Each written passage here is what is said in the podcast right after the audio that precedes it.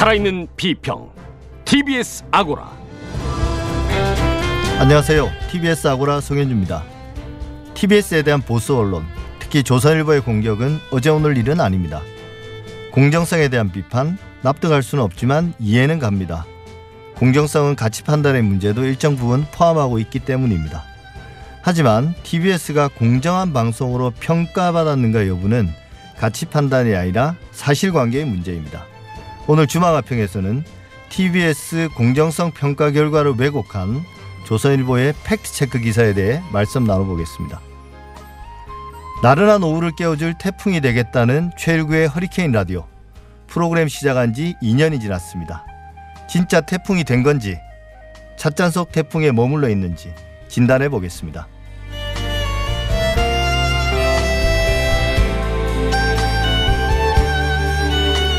종합편성 채널 종편이 8년 만에 유료 방송의 의무 전송 채널에서 배제됐습니다. 사진관에서는 이번 방송법 시행령 개정의 내용과 의미를 짚어보겠습니다. TBS 아고라 시작하겠습니다.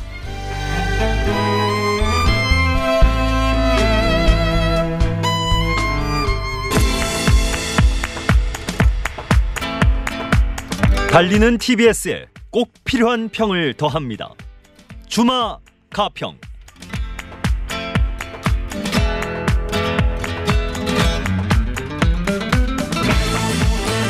주마가평 오늘 모신 두 분 소개하겠습니다. 고재열 시사인 기자 어서 오십시오. 네, 안녕하십니까. 그리고 이종임 서울과학기술대학교 IT정책전문대학원 강사 모셨습니다. 어서 오십시오. 안녕하세요. 예, 오늘 먼저 이야기할 부분은 그 조선일보의 박원순 시장 발언 관련된 팩트 체크 기사. 여기서 이제 TBS의 공정성 관련 내용이 어, 언론중재위원회의 반론 보도문 게재 판정을 받았는데요. 네. 먼저 고재열 기자님, 조선일보 보도의 전체적인 내용은 뭔가요? 예. 조선일보 보도 내용은 어, 박원순 서울시장이 TBS 교통방송에 대해서 이렇게 말했습니다. 지난 6년 동안 교통방송은 가장 공정한 방송으로 뽑혀왔다. 이런 이제 그리고 교통방송은 공정성, 청취율, 신뢰도 등의 여러 공중파를 제치고 1, 2등을 하고 있다. 이런 이제 표현을 했는데 예. 아, 조선일보는 어, 이 얘기가 방송통신위원회의 2012년부터 2017년까지의 지상파 라디오 부문 평가를 말하는 것인데 예. 평가 항목에는 재무 건전성, 방송 기술과 컨텐트 투자, 법령 준수, 제작 유통상 공정거래 질서 확립 노력, 개인정보 보호의 적절성 등이 있다. 그러나 공정성 부분이 포함이 되지 않는다. 했는데 그러니까 뭐 정리하자면 조선일보는 방통위의 평가에서 지상파 라디오 부분에서 1위를 한 건 맞다. 네. 하지만 공정성 평가로 1위를 한 건 아니다. 재무 건전성, 방송 기술과 예. 컨텐츠 투자, 법령 준수 뭐 그런 것들이다라고 얘기를 했는데 예. 어, 이에 대해서 이제 TBS가 방송통신위원회의 그 방송 평가 그 결과는 라디오 평가 기준을 보면은 심의 편성 규정 준수 그리고 오보 예. 방지 노력 어, 이런 공정성 관련 항목들이 포함돼 있다라고 또 다시 얘기를 했습니다. 그리고 이에 대해서 이제 어, 정정 보도가 이루어졌고요. 정정 보도 아닌 아, 정정 보도? 반론이 게재됐죠. 예. 그러니까 뭐 실제로 조선일보가 방송통신위원회의 평가의 내용들을 자의적으로 어 편집해서 그죠? 네. 편집해서 공정성 부분을 제외한 건데 실제 이제 이종임 박사님 네. 그 방송통신위원회가 지상파 라디오를 평가하는 전체적인 내용에 대해서 좀 한번 소개해 주시죠.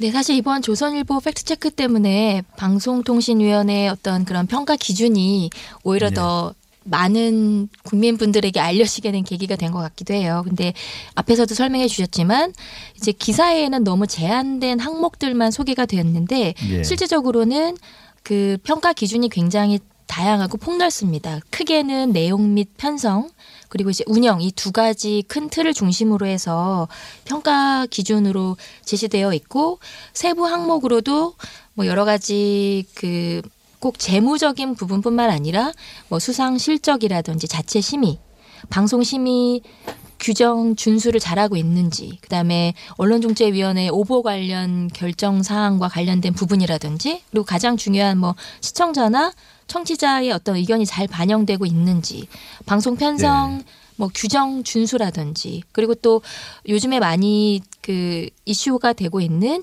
장애인 여성 고용 문제나 또 방송법과 관련된 법령 준수 뭐 제작 유통상 공정거래 질서 확립 노력 그리고 이제 개인정보 보호 적절성이라든지 굉장히 다양한 항목들을 기준으로 해서 TBS에 대한 평가가 이루어졌다라는 것들이 사실은 기사에서는 많이 제외되어져 네. 있고 그런 그 이슈화된 부분만 어, 부각됐다라는 지점에 대해서는 좀 문제가 있다라고 볼 수 있을 것 같습니다. 그 네. 그리고 예. 상식적으로 봐도 그러니까 예. 방송사를 평가할 때 어떤 재무 건전성이나 그 운영 부분보다 어떤 방송의 내용을 평가하는 게 더 먼저일 것 같지 중요하죠. 않습니까? 예. 그리고 제가 방송통신위원회 들어가 가지고 그 지상파 라디오 부문 평가 그 기준을 보니까 2016년 상반기까지는 어, 그 500점 기, 500점 기준인데 그 500점 예. 중에 내용 및 편성이 250점이고 그리고 운영에 관한 게 250점이었는데 예. 2016년 하반기부터 바뀌더라고요. 어떻게 바뀌냐면 내용 및 편성이 320점이 되고 음, 비중이 더 늘었네요. 네, 예. 운영이 180점이 되고 그러니까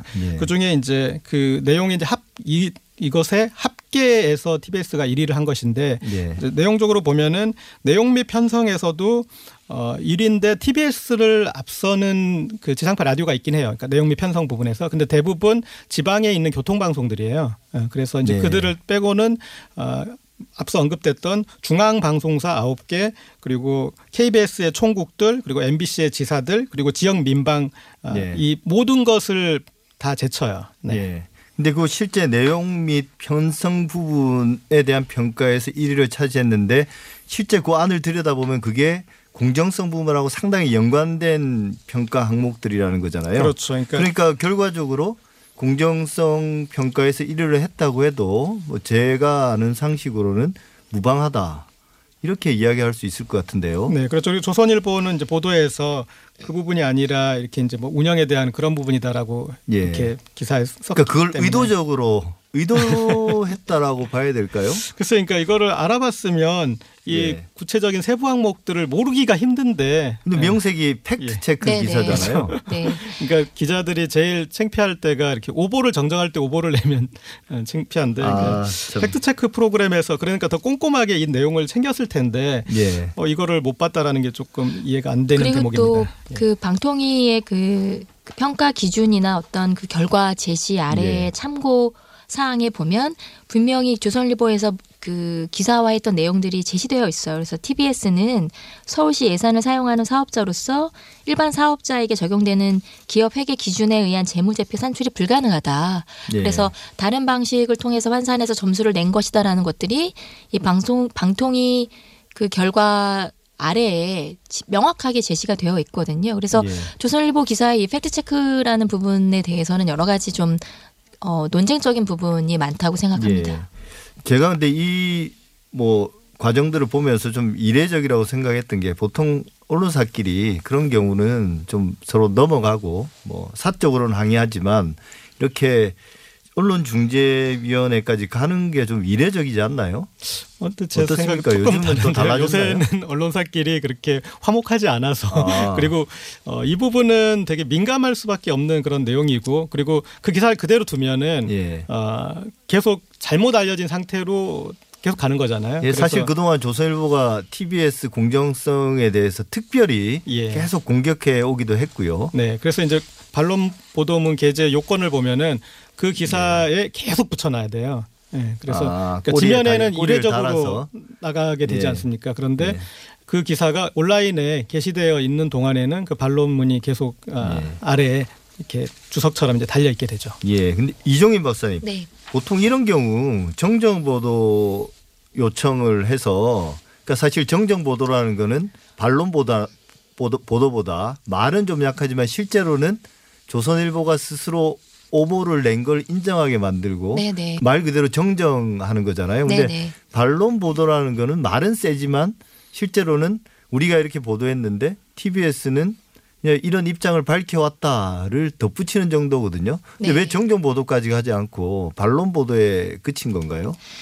어, 아무래도 그 조선일보의 기사의 영향력 팩트체크에 대해서 신경을 많이 쓰셨던 것 같아요. 왜냐하면 우선 타이틀의 팩트체크고 또 관련된 내용들이 TBS의 공정성을 흔드는 이슈이기 때문에 예. TBS 입장에서는 정정 보도를 청구할 수도 있지만 사실은 조정 기간이 굉장히 길어진다라는 아, 거죠. 기간이 네. 길어지니까. 그러면 이 기사가 어, 알려졌을 때 기사가 보도됐을 때 계속 이, 이 부분에 대해서만 이 기정사실로 네, 네, 네. 굳어지는 예. 그런 기간적인 부분이 있어서 이제 반론 보도 청구를 했다라고 알려져 있습니다. 그 방송통신위원회 평가가 사실은 콘텐츠 전반에 관한 것이지 뭐 정치적인 내용이나 네. 뭐 시사 내용 이런 것들을 엄밀하게 평가하는 그렇죠. 그리고 건 방송통신위원회 방송 그 평가위원회가 있어서 그 예. 방송평가위원회가 그 평가 내용을 정리하면 그것을 방송통신위원회가 추인을 해야지만 이게 예. 이제 공표가 되는 내용인데 어쨌든 어, 우리가 이제 익히 알고 있는 중앙 방송사들 그리고 또 지역에서 가장 이제 대표 민방들 이런 어, 방송사들보다 이제 명확하게 수치가 높았으니까 예, 예.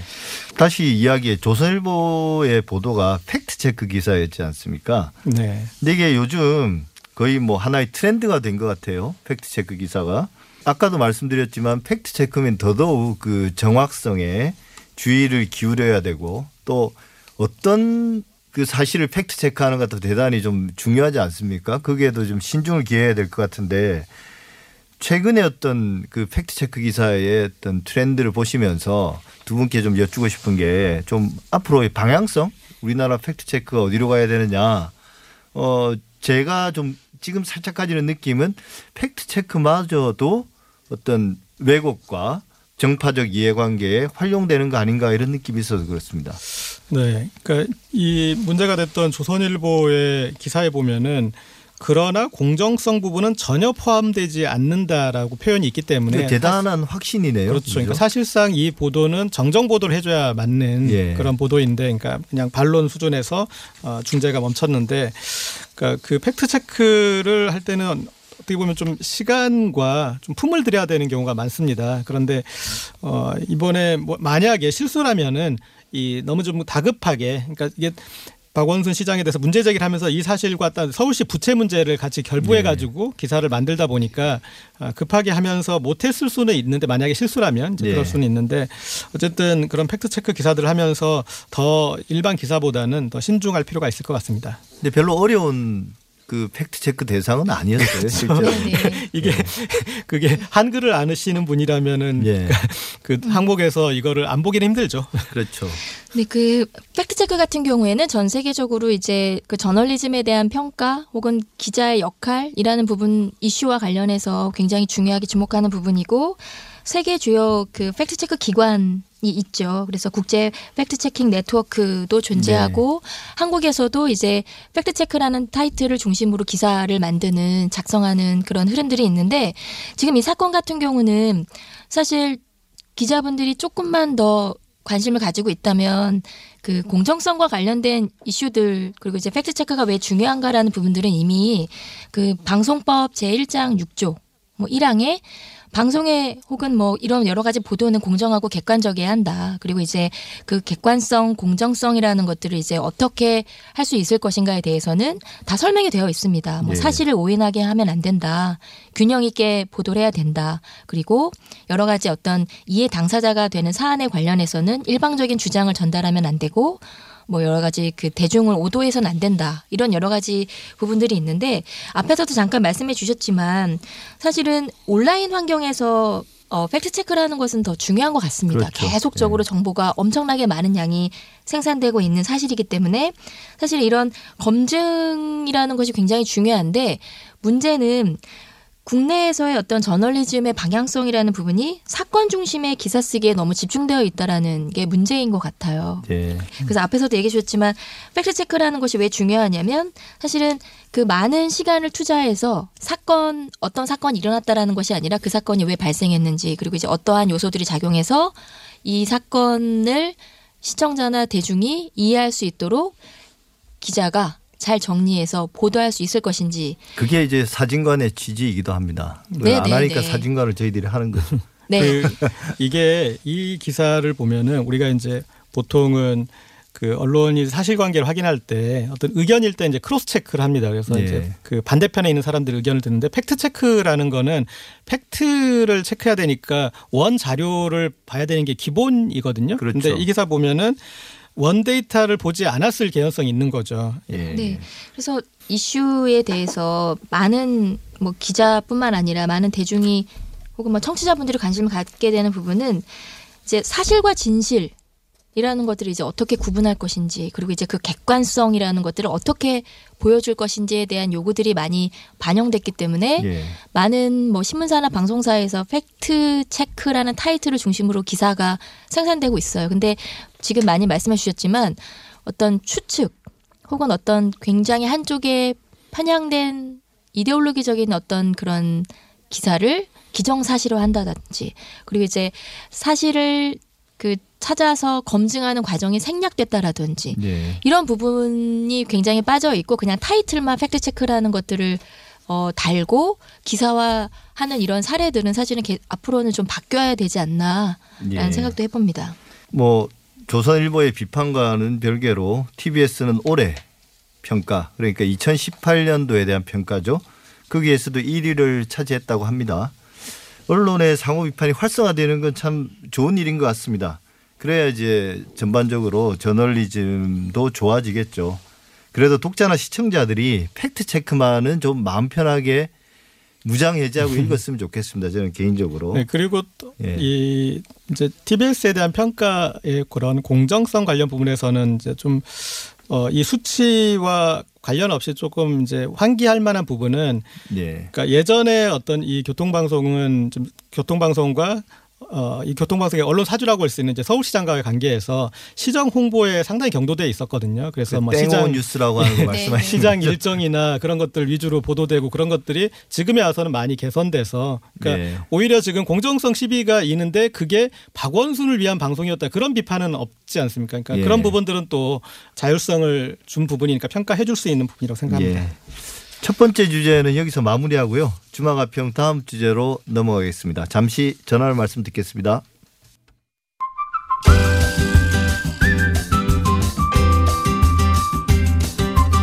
지금 여러분께서는 미디어 전문가 송현주 한림대 교수의 진행으로 TBS 아고라를 듣고 계십니다. 살아있는 비평 TBS 아고라는 청취자 여러분들의 생생한 의견으로 만들어집니다. TBS 앱이나 50원의 유료 문자 샵의 0951번 카카오톡을 통해 평소 TBS 라디오를 들으면서 꼭 하고 싶으셨던 말을 아낌없이 보내주세요. 고재열 시사인 기자, 이종임 서울과학기술대학교 IT정책전문대학원 강사 두 분과 함께 이야기 나누고 있습니다. 두 번째 주제는 TBS 라디오 프로그램 허리케인 라디오입니다. 라디오의 태풍이 되겠다는 그런 포부로 2년 전 첫 선을 보였는데요. 일단 잠깐 방송 내용 들어보고 이야기 나누겠습니다. 무거운 녀석들 가벼운 뉴스는 가라 무게 있는 뉴스만 골라서 서빙해드립니다 무거운 녀석들 무게 있는 뉴스 전해줄 무거운 녀석 두 분 나왔습니다 먼저 뚱커벨 인사이트 K 배종찬 소장 어서 오세요 안녕하십니까? 이어서 법조 요정 박지훈 변호사입니다. 네. 너무 슬픈데요. 허닥이 좀 슬프게 우네 네. 요정이 좀 슬퍼 보여요 네? 치킨 먹고 싶은데. 자 심재철 의원도 차기 원내대표 도전하겠다고 출사표를 썼던데 네. 차기 원내대표 물망에 오르고 있는 사람들이 누구죠? 가장 먼저 강석호 의원이 선언을 했고요. 예. 유기준 친박의 유기준 의원도 지금 얘기가 거론되고 있고 또 심재철 의원까지 한 세 사람 정도가 거론이 되는데 뭐세 사람 다 협치를 아마 좀 기치로 내세운 것 같습니다. 협치 나경원 원내대표하고 좀 정반대 기치를 전 원내대표하고 세 사람 중에 될 가능성이 높아 보이는 네. 상황입니다. 그러면- 흥미, 흥미로운 게 네. 이제 우리 법조요정이 또 잘 이야기해 주셨지만 강석호 의원이 TK의 3선이거든요. 예. 유기재 의원이 4선. PK 예. 여기는 PK고 심재철 전 국회 부의장이 그 이야기를 한 이유가 내가 출마를 해야 될 것 같다. 왜냐하면 이 두 사람이 무게감이 낮다. 음. 그러니까 박지훈 변호사는 저처럼 무거운 녀석들이 아니라는 거죠. 네. 왜 그러냐? 본인은 5선이거든요. 5선이거든 심재철. 음. 5선이거든요. 그래 그렇죠. 3, 4선보다는 5선이다. 이거죠. 지난 12월 5일 목요일에 방송된 그 허리케인의 고정 코너입니다. 무거운 녀석들 방송 들으셨고요. 일단 이 방송 뭐 들으시는 분은 모르시지 않으실 텐데 이제 어떤 프로그램인지 그 최일구 앵커라고 해야 되나요? 최일구 진행자의 허리케인 라디오 한번 전반적으로 소개해 주시죠 이정님 박사님. 네, 이 프로그램 같은 경우는 우선 진행자분이 굉장히 유명하시죠. 최일구 앵커가 진행을 네. 맡았고 또 이 보통은 시사 프로그램이라고 하면 어 굉장히 핫한 정치적인 이슈나 어, 정치인들이 관계된 얘기들을 이제 집중적으로 심층 있게 보도하는 방식인데 이 프로그램은 조금 더 재미있습니다. 예능, 시사 예, 예능 프로그램이라는 시사 예능. 타이틀을 가지고 있고 또 진행자의 캐릭터가 명확하다는 점 그리고 이제 코너들이 굉장히 다양합니다. 요일별 뭐 네. 주말 다양한 코너들을 매일매일 진행하고 있다라는 점도 청취자분들이 들으시기에 굉장히 지루하지 않게 진행할 수 있다라는 부분이고 또 하나는 음악이 나와요. 그래서 굉장히 다양한 어떤 일종의 매거진 같은 예. 형식 으로도 볼 수 있는 그런 프로그램이라고 할 수 있습니다. 예, 그 최일구 앵커, 앵커라고 지금 부르는 게 적절한지는 모르겠습니다. 근데 과거에 이제 MBC에 계실 때 최일구 앵커가 상당히 어떤 뭐랄까요 관심을 많이 받았죠. 네, 그 그러니까 최일구 앵커 오록이 등장할 만큼 그렇죠. 예. 뭐 팬덤이 화제를 있었습니다, 그때. 많이 모았고요. 그러니까 어떻게 보면은 지금 이제 화제를 보고 있는 뭐 장성규나 아니면 그리고 또 예능형 MC였던 그 전현무 아나운서 의 예. 원조격인 예, 예. 그 예능형 앵커에 해당하죠. 예. 원래 이제 기자 출신으로 이렇게 주로 주말 뉴스 앵커를 오래 하셨고 그리고 이 본인이 이제 어떤 그 좀 보직에 있을 때 어, 후배 기자들이 파업을 했는데 거기에 기꺼이 동참을 예, 해서 그렇죠. 어, 언론 자유를 위한 파업에 동참을 했다가 여러 가지 좀 많은 징계나 그런 것들 이제 불이익을 좀 받고 그다음에 이제 좀 사표를 내고 어, 나가서 이제 외부 활동을 하고 있는 상황이고요. 어, 그리고 그 전에도 MBC에 있을 때도 어, 손바닥 TV나 그런 이제 인터넷이나 모바일에 결합하는 어떤 그런 방송 새로운 형태를 예. 많이 좀 도전하는 그런 스타일이었어요. 네. 그리고 기자 있을 때도 어, 정통 이제 승진 코스인 뭐 정치부의 뭐 보도국장 이제 그런 코스를 거치는 게 아니라 이제 정통 사회부 기자로 현장 기자로 그래서 예. 앵커를 할 때도 주로 현장 진행을 좀 많이 했, 던 예. 어, 그런 언론인이었습니다. 그러니까 시사 해설가나 앵커로서는 참 훌륭한 분이었던 건 맞습니다. 지금도 그러하시겠지만, 근데 이제 시사 예능은 말 그대로 시사라는 수식어가 붙긴 했지만 예능이잖아요. 네, 기본적으로는 어떤 이런 예능적인 요소로서 그 관점에서 이 프로그램을 평가했을 때는 좀 어떤가요? 네, 허리케인 라디오니까 이제 태풍이 불어야 되는데 아직 좀 제대로 상륙은 못하고 살짝 비켜간 느낌인데요. 그러니까 앞으로 좀 상륙을 하셔야 될 텐데 2년 됐는데요. 예, 그 조금 보면은 그 앞뒤 프로그램과 좀 예. 겨냥하는 시청자층이 이 좀 일치하는 게 맞잖아요. 왜냐하면 이제 그 라디오 이렇게 꾸준히 들을 수 있도록 좀 그런데 연결해서 들어야 약간 되니까요. 이제 예. 이 허리케인 라디오 쪽이 청취층이 좀 나이가 들어 보이더라고요. 그래서 그러면 앞뒤 프로그램하고 연결성이 그 연령대가 좀 떨어지면은 좀 그건 불리하지 않은가 그런 요소가 예. 좀 있을 것 같습니다. 이종인 박사님. 네, 이 프로그램이 사실 오후 2시부터 4시까지 예. 시간대에 편성이 되어져 있기 때문에 어떻게 보면 가장 이제 좀 액티브하게 진행을 해야 되는 나른한 시간- 시간대니까요. 네네. 그죠? 그렇기 때문에 아마 굉장히 많은 고정 코너도 있고 출연자 분들도 굉장히 많이 드- 들을 수 있는 그런 프로그램이기도 합니다. 실제로 뭐 봉준호 감독이 그칸 영화제에서 수상 후에 귀국해서 뭐 허리케인 라디오 인터뷰를 통해서 소감을 밝혔다라든지 최근에 어떤 그 유- 개그맨 유재석 씨가 트로트 가수로 활동을 하잖아요. 네. 그래서 유산슬의 어떤 트로트 곡 작업에 참여한 관계자들이 출연을 해서 굉장히 뭐 핫한 주목을 받기도 했었는데 뭐 이런 여러 가지 어떤 예능적인 그 출연 관계된 출연자들이라든지 아니면 뭐 청취자와의 전화 연결이라든지 굉장히 좀 역동적이고 액티브하게 구성되어 있는 건 사실입니다. 그래서 네.